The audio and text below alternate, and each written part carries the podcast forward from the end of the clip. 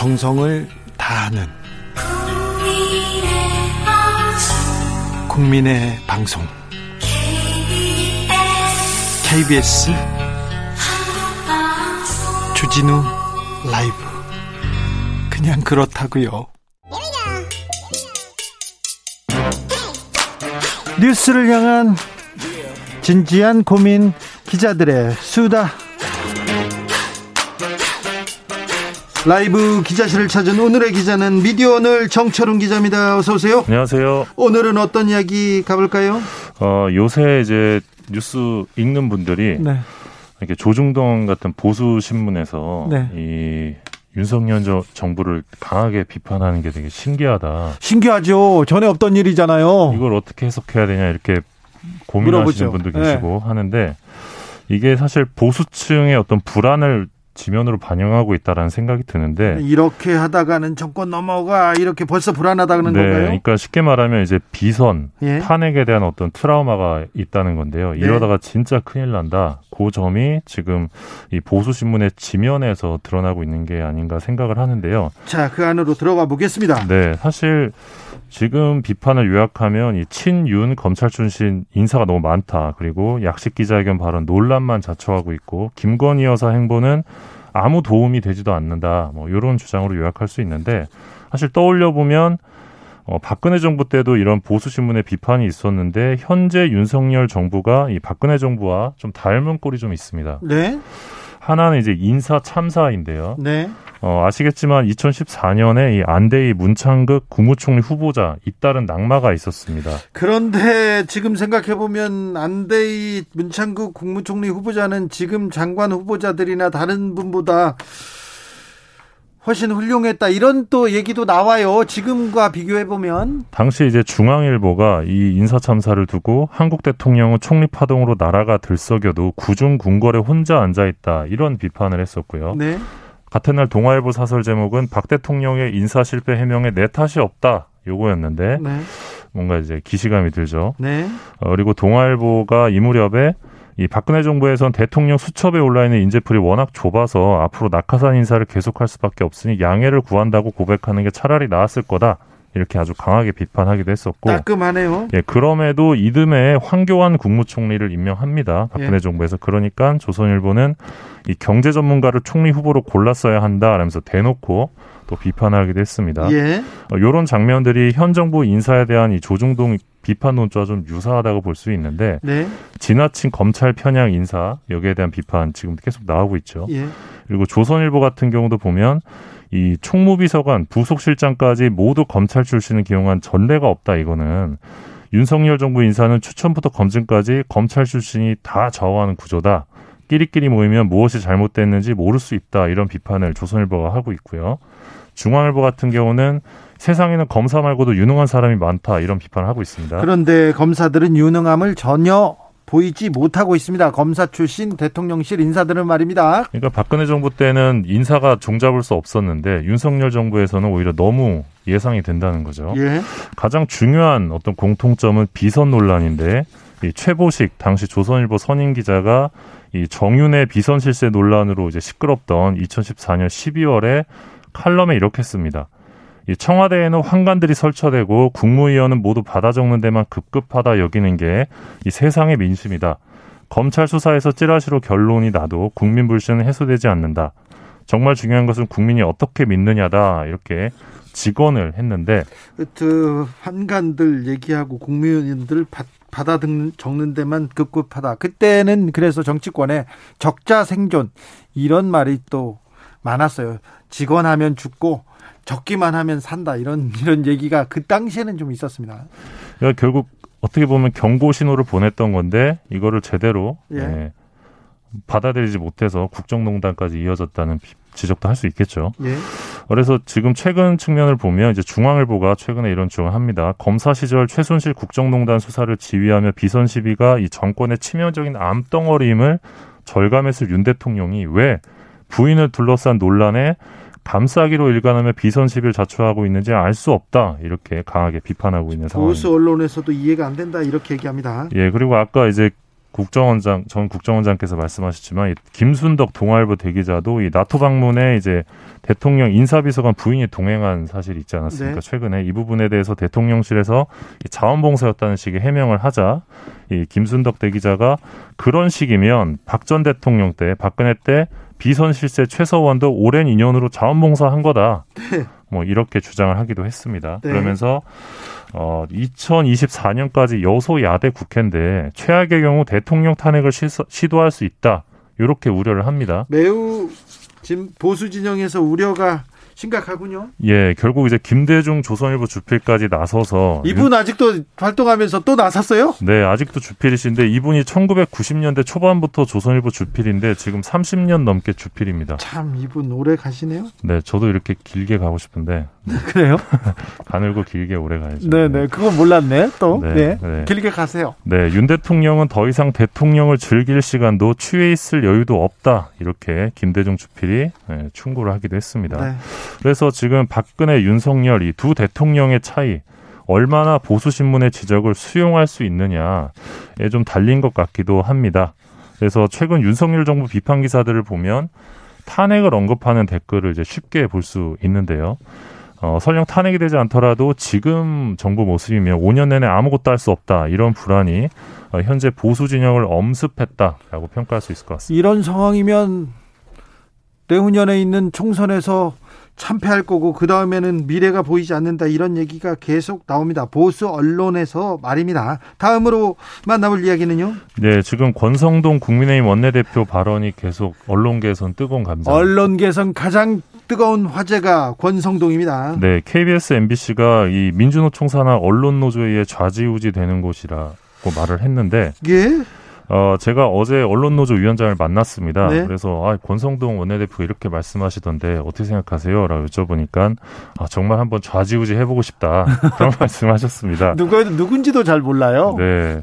그리고 아. 기자들이 언론노조나 언론노조 그리고 그 회사 노조에 대해서 관심을 두거나 영향을 받는다 이런 사람들은 거의 없을 텐데요. 없죠. 네, 네, 맞습니다. 단언컨대 없을 거요.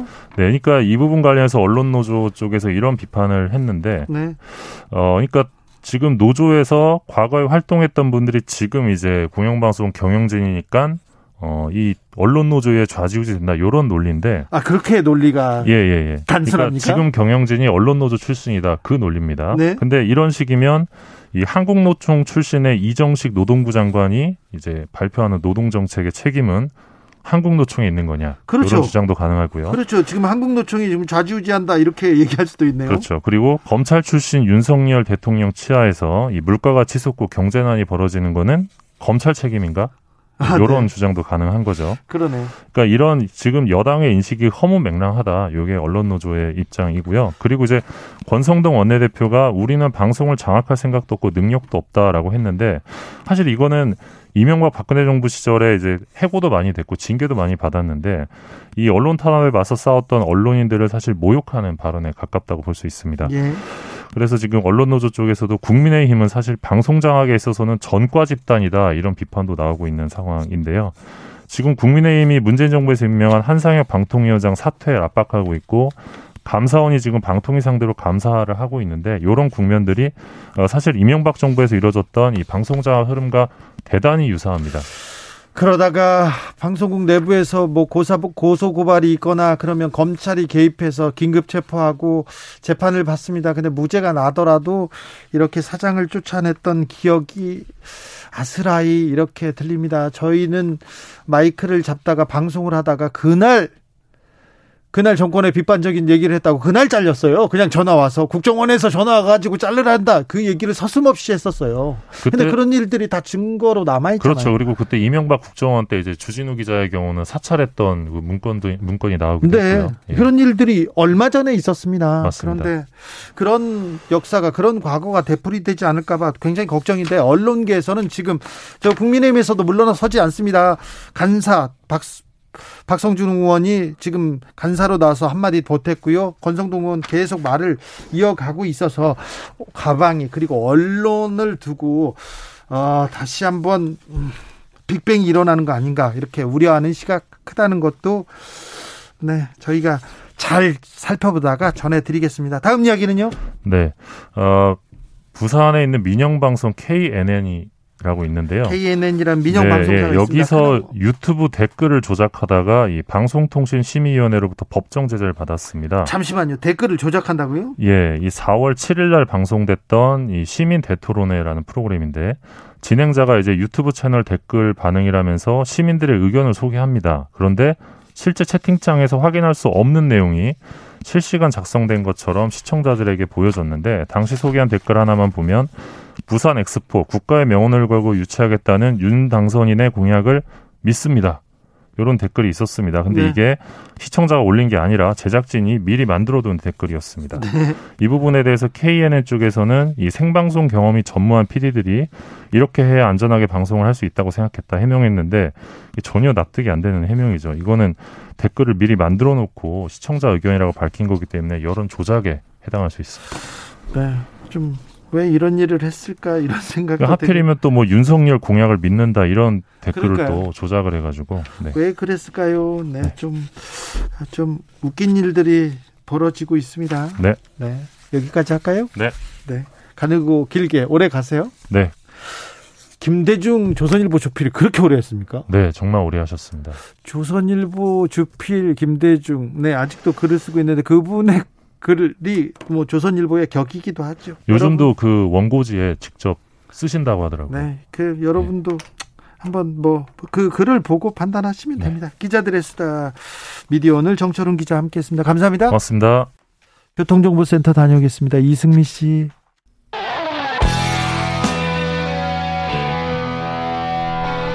스치기만 해도 똑똑해진다. 드라이브 스루 시사 주진우 라이브.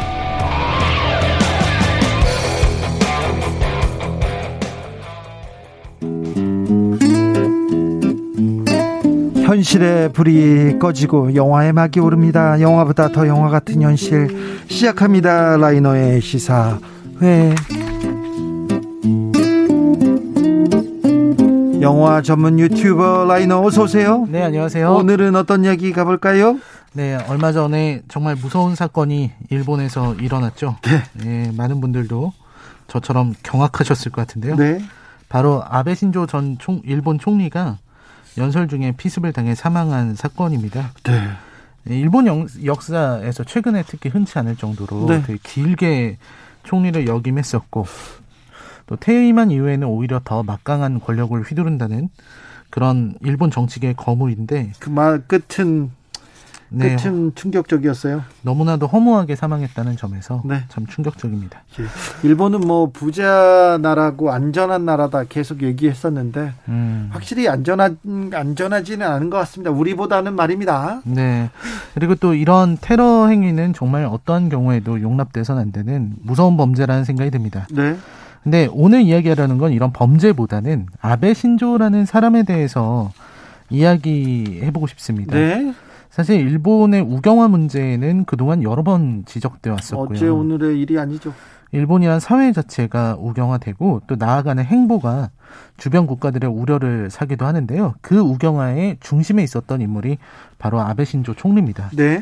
그래서 오늘 저는 이 아베 신조에 대해서 그리고 일본 사회의 모습을 그린 작품 신문 기자 이야기를 해보려고 합니다. 네, 대단히 화제가 됐던 영화입니다.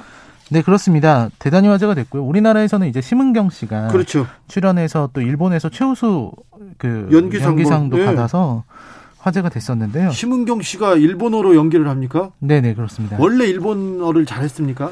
어, 그렇다고는 하는데 이제 아무래도 예. 일본 사람처럼 연 이렇게 일본어가 자연스럽게 나오지는 않고요. 예. 그래서 좀 영화의 설정도 어, 이제 아버지가 어머니였나요? 부모님 중 한 분이 한국인이시고 뭐 이런 어, 설정인데요. 엄청나게 그 열연을 해가지고 큰 반향이 있었습니다. 네, 그렇습니다. 그, 그리고 지금 일본의 분위기가 마치 군국주의를 시대를 이 1900년대 초반에 그런 걸 보는 것처럼 굉장히 민감해요. 네. 그러니까 아주 작은 사회 비판도 용인하지 않는 그런 분위기거든요. 뭐라고 해야 되는지 모르는 일본 신문 기자들이나 기자들 만나셨습니까? 그러면 한국 기자들을 되게 부러워합니다. 음. 부러 자기네들은 그런 얘기를 못 한대요. 특별히 정권 비판적인 기사에 대해서 우리는 마음껏 드러내놓고 쓸 수 없다. 음. 이 얘기를 이렇게 합니다. 그래서 어, 일본에서 한국으로 특파원들이 오면요 인사하러 와서 그런 얘기를 하면서 어, 그동안 있었던 일을 봤습니다 존경합니다 그런 얘기 많이 들었죠 제가 아. 갑자기 갑자기 제가 잘 안 했는데 아 그런 줄 외국에서는 네. 좀 그렇습니다 아무 대단하십니다 네. 아무튼 그 문학에도 마찬가지입니다. 이 신문 네. 기자라는 영화는 아베 이름조차 안 나와요. 그래요? 한 번도 안 나옵니다.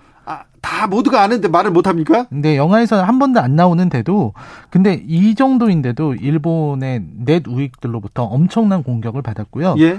지상파에서 단 한 차례도 홍보를 못 했습니다. 아, 그래요? 이게 뭐, 뭐 광고라든지 이런 게 한 번도 못 나갔어요.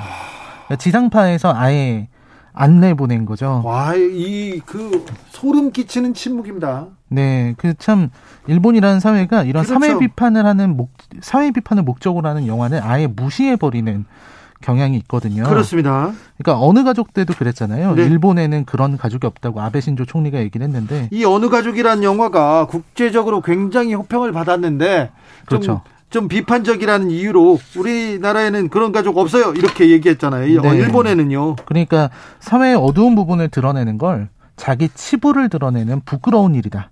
이렇게 바라보는 그런 나라인 것 같습니다. 네. 그래서 신문 기자가 일본에서 40만 관객을 동원했는데요. 네. 이게 오히려 대단하다는 말을 듣고 있습니다. 일본이 1억이 넘는 국민이 사는데도 이 40만만 들어도 대단하다. 네. 이런 얘기가 나오는 거죠. 그리고 이 영화는 기자란 무엇인가? 예. 이걸 묻는 작품이기도 하고요. 영화 속으로 들어가 보겠습니다. 네, 영화의 이야기는 이제 요시오카 에리카라는 심은경 씨가 네. 이 에리카를 연기했습니다. 에리카 누나는 네. 심은경 씨가 했군요. 네, 도쿄의 작은 신문사에서 신문 기자로 일을 하고 있어요. 네.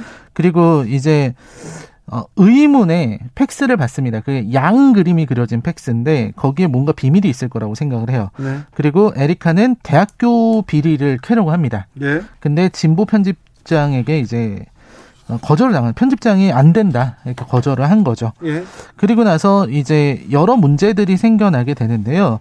이때 나오는 게 정치계 강간 스캔들의 피해자였던 고토 사유리 이야기가 나오는데 네. 여기에서 이제 내각 정보실 얘기가 나와요. 내각 정보실. 네, 일본의 예. 그 내각 정보실. 예.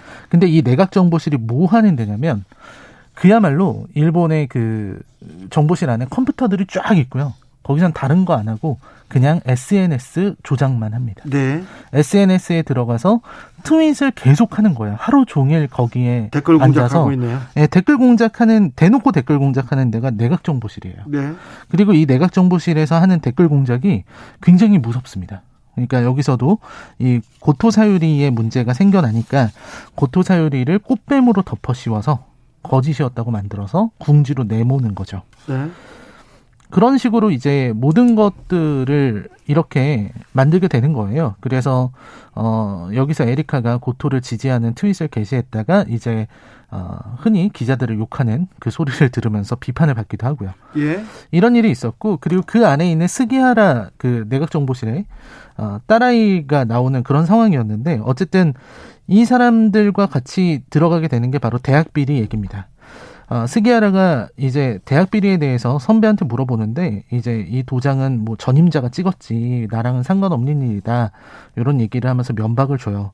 그리고 그 칸자키라는 사람이 그 도장을 찍은 사람이다 이렇게 돼 있는데 그 얘기가 나오자마자 칸자키는 옥상 빌딩에서 떨어져서 사, 자살하려고 합니다. 그러니까 뭔가 이 대학 비리가 밝혀지려고 하면은 사람이 죽는 이런 일들이 벌어지는 거죠. 예. 그리고 요시오카는 계속해서 고군분투하고 있는데요. 그러면서 이제 에리카의 아버지 얘기가 나와요. 에리카 아버지가 사실 이 에리카처럼 기자였는데 예. 그때 사회의 어두운 부분을 고발하던 그런 정의로운 기자였습니다. 네. 그걸 기, 그걸 하다가 이제 내각 정보실이 그게 오보다 네. 이걸로 내몰아서 결국은 그 사람을 자살하게 만들었습니다. 아버지를. 네. 그래서 에리카는 그걸 똑똑히 기억하고 있어요. 그 아버지가 돌아가실 때 매스컴으로부터 온갖 취조를 받게 되었던 거. 아, 그러면 또 자기의 미래도 생각할 텐데. 그렇습니다. 그리고 이 칸자키 아까 옥상 빌딩에서 떨어진 그 칸자키의 장례식에 가서 거기서 이제 스기야라와 만나게 되고요. 스기야라는 사실 모든 진실을 자기도 어, 밝히지 않으려고 했지만 그 아내, 임신한 아내와 태어날 아이를 보면서 생각을 조금씩 다르게 하게 됩니다. 그리고 에리카를 보면서 뭔가 동질감을 느끼게 되고 네. 그러면서 이제 어그 그 그림 속에 양이 있다. 그러니까 요 비밀을 알려주게 되고요. 네. 요시오카와 스기하라가 어, 이 진실에 다가가게 됩니다. 그래서 뭐, 뭐, 여기는 이제 영화적인 거죠. 거기에 네. 이제 침투해서, 어, 자료를 빼내는 이런 장면들도 나오게 되고요. 네. 그래서 결국은 이게 기사로 나오게 돼요. 이 내용은 뭐였냐면, 밝힌 내용은 거기 이 대학 비리 관련된 것들이 사실은 군사적 용도로 대학생들을 양성할 예정이 있었다. 네. 대학 시설 자체를 군사 용도로 활용하려고 했었던 그런 어떤 정부의 비밀이 비리가 담겨 있는 곳이라는 걸 알게 됐어요. 그래서 그거를 이제 기자로 내게 되고 그 기사 때문에 내각정보실은 당연히 오보라고 발표하게 되고요. 네. 그리고 나서 이제 마지막에는 어 스기하라가 이제 한 통의 전화를 받습니다. 네. 그리고 나서 어떤 선택을 하게 되는데 이, 이 영화의 마지막에 굉장히 여운이 남아요. 횡단보도에서 이 요시오카 에리카죠. 네. 에리카와 스기하라가 마, 결국 만나는데 이때 스기하라가 뭔가 말을 하는데 그게 영화에서는 묵음 처리됩니다. 어. 그리고서 영화가 끝나요. 마지막 네. 말은 소리가 들리지 않습니다. 아하님께서 아베 사학비리 스캔들, 여론 조작, 문학의 블랙리스트 등이 신문 기사에서 그대로 보여집니다. 이렇게 얘기합니다. 네, 그렇죠. 여기 여기 얘기가 아베라고 말만 안 나왔지. 네. 아베 얘기입니다. 아베 얘기를 이렇게 하고 있어요. 네, 그리고 마지막에 하지 못했던 그 말은 사실 되게 슬픈 얘기인데요. 그냥 입 모양을 이렇게 유추해 보면은 미안해라는 말을 한 겁니다. 아, 그래요? 미안하다. 내가 끝까지 기자 편을 들어주지 못해서 미안하다. 그런 싸우다가 말인 것으로 보입니다. 아, 네, 같이 네, 싸우다가. 같이 싸우다가 그렇군요. 협박을 많이 받았거든요. 네. 네. 그래서 처음에는 같은 길을 가다가 나중에는 이렇게 도와주지 못했군요. 그렇습니다. 네. 협박과 회유에 결국은 그런 물론, 것으로 보입니다. 네. 물론 열린 결말, 결말 이지만 제가 네. 보기에 제가 입 모양을 분석해 본 결과 네. 네 그렇습니다. 그런 경우 많습니다. 네. 음. 진실을 폭로하겠다고 왔는데 아, 중간에 압력, 음. 그 다음에 또, 뭐, 복잡해지거나 불편해질 사안 때문에 이렇게 중간에 포기하고 말을 바꾸는 경우가 많습니다. 그런 내용을 영화로 만들었습니다.